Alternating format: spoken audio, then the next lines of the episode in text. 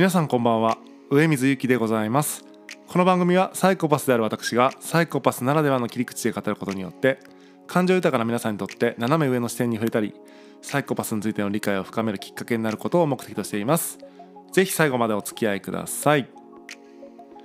今日は、えー、私の人生のテーマについてお話ししたいなというふうに思っています。よくですね、こうまあ人生に迷うみたいな、えーまあ、大なり小なりですね、人生に迷うみたいな、えー、方を見かけることが多くて、で自分はあまりそういうことがないですね、えー、もちろんどっちにしようかなとかっていう考えることはあっても、えー、これからの人生どうしようみたいな悩むっていう感じはあんまりなくて、それなんでなのかなと思った時に、えーまあまあ、思い当たるというか、えー、思っているのが、えー、自分の人生のテーマを言語化しているっていうところなのかなというふうに思ったんですね。で、まあ、自分の人生のテーマを言語化するってことはどういうことなのかとか、えー、でそれでじゃあ何なのかってことを今日は、えー、少しお話ししたいなというふうに思ってます。で、まあ、まずね、そもそも私のその人生のテーマって何なのかってことからお話ししていきたいんですけども、えーまあ、メインテーマとして人生を通じて心の豊かさを探求するというふうに、えー、一文にまとめています。で、まあ今の言葉をですね、えーまあ、考えてみると、別になんか達成目標でも何でもないんですよね、えー、こうプロセスというかね、探求するですから、なんか探求したという状態があしたというか、えー、し終わったっていう状態がどこかとかなくてですね、し続けるっていうことなんですけども、で、まあ、心とかってものも結局まだ解明されてませんよね、えーまあ、心理学とかでいろんな、えー、こういう実験をしたらこういう反応があったよとかいうことは分かってても、じゃあ心とは何なのかみたいなことを言われても、えー、まあどこからどこの視点からどんな風に、えー、言うかでですね、全然変わっちゃうから答えはないですよね、うん、だからその都度都度、えー、思うところも変わってくるような、心とは何なのかみたいなことをずっと考え続けるっていうことが一つ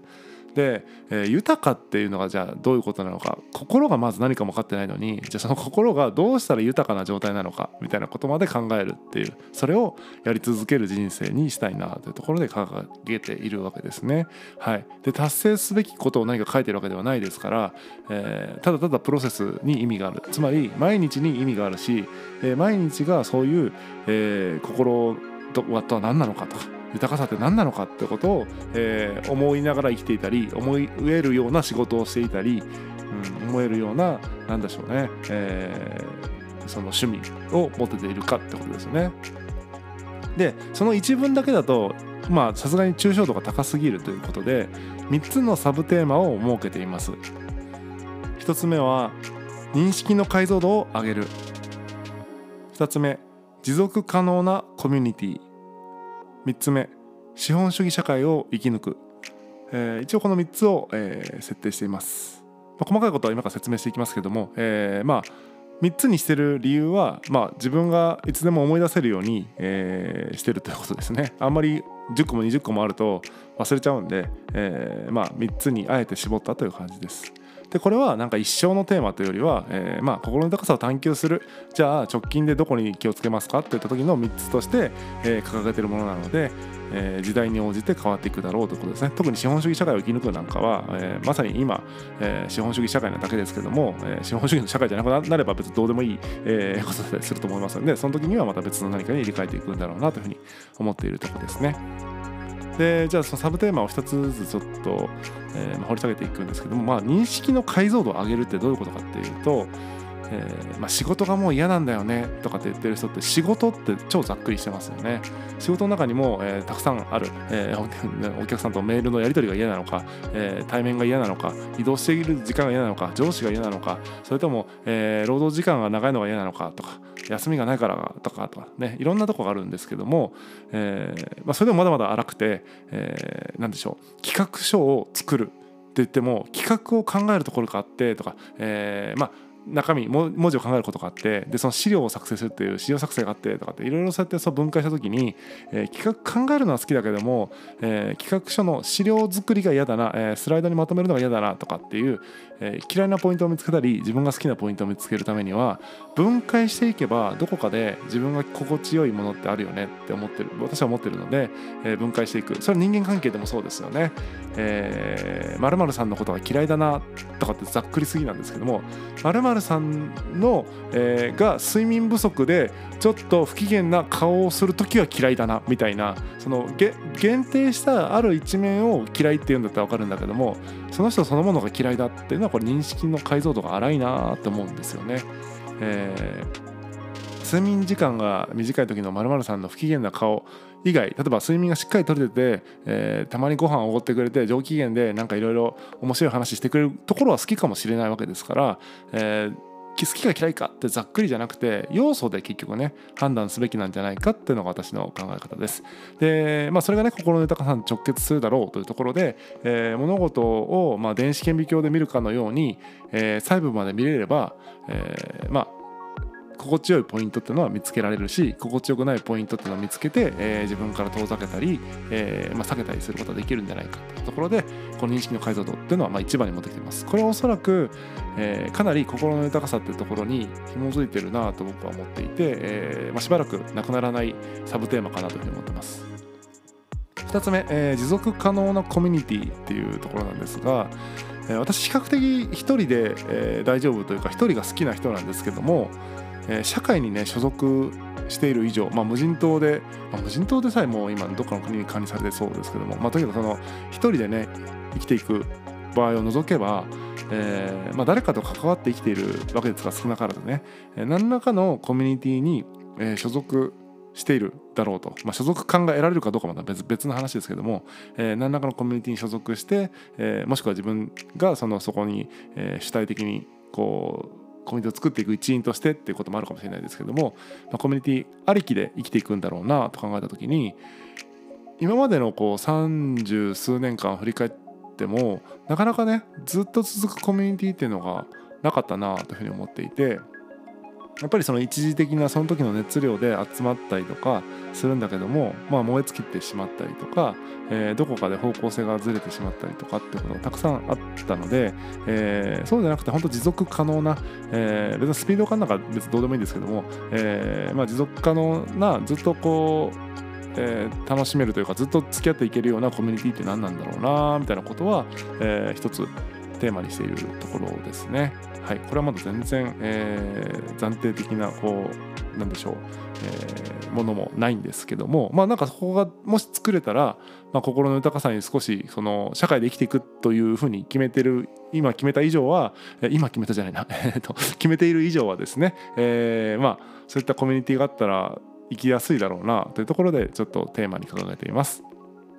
でみっつめ、資本主義社会を生き抜くってところなんですが、これはもう完全に僕がですね、まあ、そういった観点を無視して理想論だけでですねずっとにじゅう代とか生きてきたというのがあって、社会のそのルールとか、まあ、仕組みですよね、その資本主義のゲームがどういうふうに動いてるかみたいなことも全く知らずに無視して、えー、お金なんてなくたって幸せになれるよっていうことだけを言ってきたわけですけども、えー、まあ少なくとも資本主義社会においてはですね、お金があればあるほど選択肢は広がるわけですから、まあ、あるに越したことはないと。どちらかというとその使い方の方が問題なのであって、えーまあ、お金がなんか問題なわけではないよねっていうことな気がしています。なので、えーまあ、今一応ね資本主義に毒されている社会だからこそ、じゃあその毒されている社会を、えー、毒されてるよねって言ってるだけだと、まあ、意味がないので、ちゃんとその中でも生き抜きながらね、えー、しっかりとその社会で生きていきながら、えー、しっかり批判するってことが必要なのかなというふうに思っています。なのでただ、えー、自分がこのゲーム負けてるから文句言ってるじゃなくて、そのゲームで勝ちながら、えー、文句を言うっていう、えー、そういうね、えー、なんだろう、負けてるから文句言ってるって見られるとなかなか説得力がなくなっちゃうので、しっかりと生きていきながらも、えー、資本主義で無理あるよねってことを、えー、声を上げれるようになりたいなと思っているので、えーまあ、あえて掲げているというところです。だからまあ資本主義が終わってくれればですね、えー、なんですかその生き抜く、資本主義社会を生き抜くとかね、えー、言わなくてもいいんですけどね、はい。まあ、別にだからといってその共産主義者かってそんなことではないんですけども、まあ、どう違う形がなんかあるんじゃないかなって、えー、漠然と思ってるけども、じゃあそれが何主義なのかみたいなことはまだちょっと僕にも分かんなくて、えー、まあ少なくとも資本主義は持続性がなかなかむずいよねみたいな、まあ、漠然とした問題意識があるという感じですかね、はい、という感じで、えーまあ、メインテーマ、えー、人生を通じて心の豊かさを探求するっていう、まあ、ふわっとしたものに対して、えーまあ、ちょっとだけ具体的なみっつのサブテーマが入っていてっていう感じで、えー、自分の人生のテーマを掲げています。そうなるとですね、えー、さっきもちらっと言いましたけども、全ての行動がじゃあ心の豊かさに、えー、の探求にこう役立っているか、あちゃんとそこに向かっているかっていうことを考えながら行動するんですよね、うん、これって心の貧しい、心が豊かではない、えー、行動だとか、えー、生き方だとかって思うことはやらないってことなんですよねし、えー、サブテーマで掲げてますから、これをこれってむちゃくちゃ認識の解像度荒いよねと、全然認識の解像度が上がる方向ではないよねっていうことはやらないとか、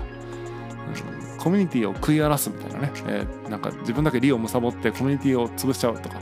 うん、そういうことももちろんやりませんよね、えー、持続可能なコミュニティを考えてるわけですから。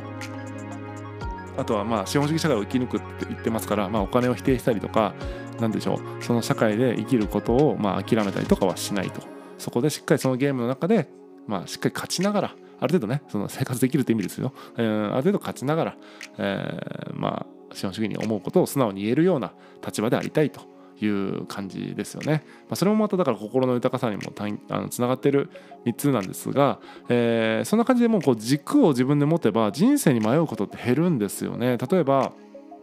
仕事を、えー、辞めようか辞めまいかとか、えー、なんか次のこういうことをやろうかやるまいかっていう時に、今言ったメインテーマにちゃんと沿っているのか、もう少し具体的にサブテーマにちゃんと沿っているのかということを考えれば、おのずと、えー、やるかやらないかって決まってきますよね、はい。で、えーまあ、A か B かっていうに択ってあんまり良くないんですけども、えーまあ、A か B かってなった時にも、あ A と B どっちがじゃあその心の豊かさを探求できるだろうか、もしくは A と B どっちもやらない場合、まあ、A と B どっちもやった場合って大体よんパターンですよね。 A をやるか B をやるか エービー 両方やるか エービー 両方やらないかって全部検討して、まあ、どれが一番心の豊かさが探求できるかっていう、えー、基準で選べばいいわけですよね。例えば エービー 両方やると忙しくなりすぎて心の豊かさが探求できなさそうだっていうこともあるわけですから、結果あじゃあ B はやめといて A だけにする方がいいかもねとかっていう判断がつくと。だから、まあ、なんかよりどころがないと人間っていうのはその時の気分、結局はまあ考えていると思っていても、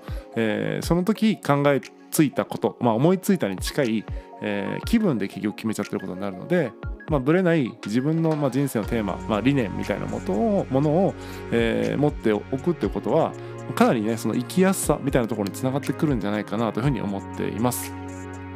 でこれはまあ一度決めたら変えられないっていうようなものではありませんよね。別に誰かと約束してるわけじゃなくて自分と約束してるだけですから、もう心の豊かさを探求するみたいなテーマ別にもうどうでもいいなって思えば、また違ったメインテーマを考えてそこに紐づくサブテーマって感じで、まあ、みっつぐらい用意しとけばまた次のえ生き方みたいなところになっていくので、それはそれでいいのかなというふうに思ってます。まあなんだかんだそれぐらいの気持ちで掲げてたんですけども、えーまあ、サブテーマが若干変わったぐらいで、メインテーマはもうかれこれごねんぐらい全く変わってないですし、えー、サブテーマも持続可能なコミュニティっていうのが割とこの数年で入ったぐらいで、まあ、認識の解像度を上げる資本主義社会を生き抜くってところなんかもまあしばらく変わってないので、まあ、なんだかんだね、えー自分の人生のテーマなんだろうっていうことをちゃんと言語化しておくっていうのは、えーまあ、生きやすさにつながる、安定感につながる、心の安定感につながるなというふうに思います。でこれちょっと伝わるかわからないんですけども、えーまあ、要は自分で自分の宗教を作るみたいな感じなんですよね。別にそのその宗教に誰かを入れる必要はないくて、自分だけが入っていればいい宗教なんですけども、まあ、要はその経典みたいなものを、まあ、すごいもうただのテーマを文字にしただけですけども、まあ、そういう大事にするものを言葉にしてちゃんと残してそれに沿って生きていくみたいなのはもうまさに宗教みたいなもんですよね。えーでそれまあ、実際の宗教はそれにいろんな人たちがその言葉になんだろう、こう便乗してじゃないな、その言葉に感銘を受けた人たちがその言葉を言いつけを守って、えー、生きていくってことだと思いますんで、あのー、まあ自分で自分のための宗教を作るっていうことを今日、えー、お話しした内容はそういうことなのかなというふうに思っています。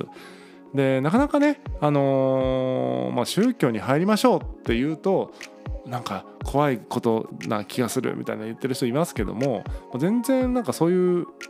なんだろうな変なことではなくて、まあ、確かに人が作った言葉がフィットするかどうか不安だっていう気持ちはものすごく僕も理解できるんですけども、宗教ってなんか怖い気がするっていうのは、まあ、なんか何の、えー、論理性もないなと思いますんで、まあそういうのが怖い方とか、えー、自分にフィットするか不安だなと思う方は自分にフィットする言葉を自分で作って、えー、その言葉に沿って生きていけば、えー、心の安定感も得られるし、えー、いわゆる宗教のそのミスマッチみたいなものも防げるから、まあ、最強の宗教を自分で作ればいいんじゃないかなっていうのが今日のお話でした。えーまあ、人生のですね、まあ、何でしょうテーマみたいなものを自分で言語化するってことはすごく大事だなと僕は思ってますので、えー、皆さんもよかったらやってみてください。えー、本日は以上です。またお会いしましょう。さようなら。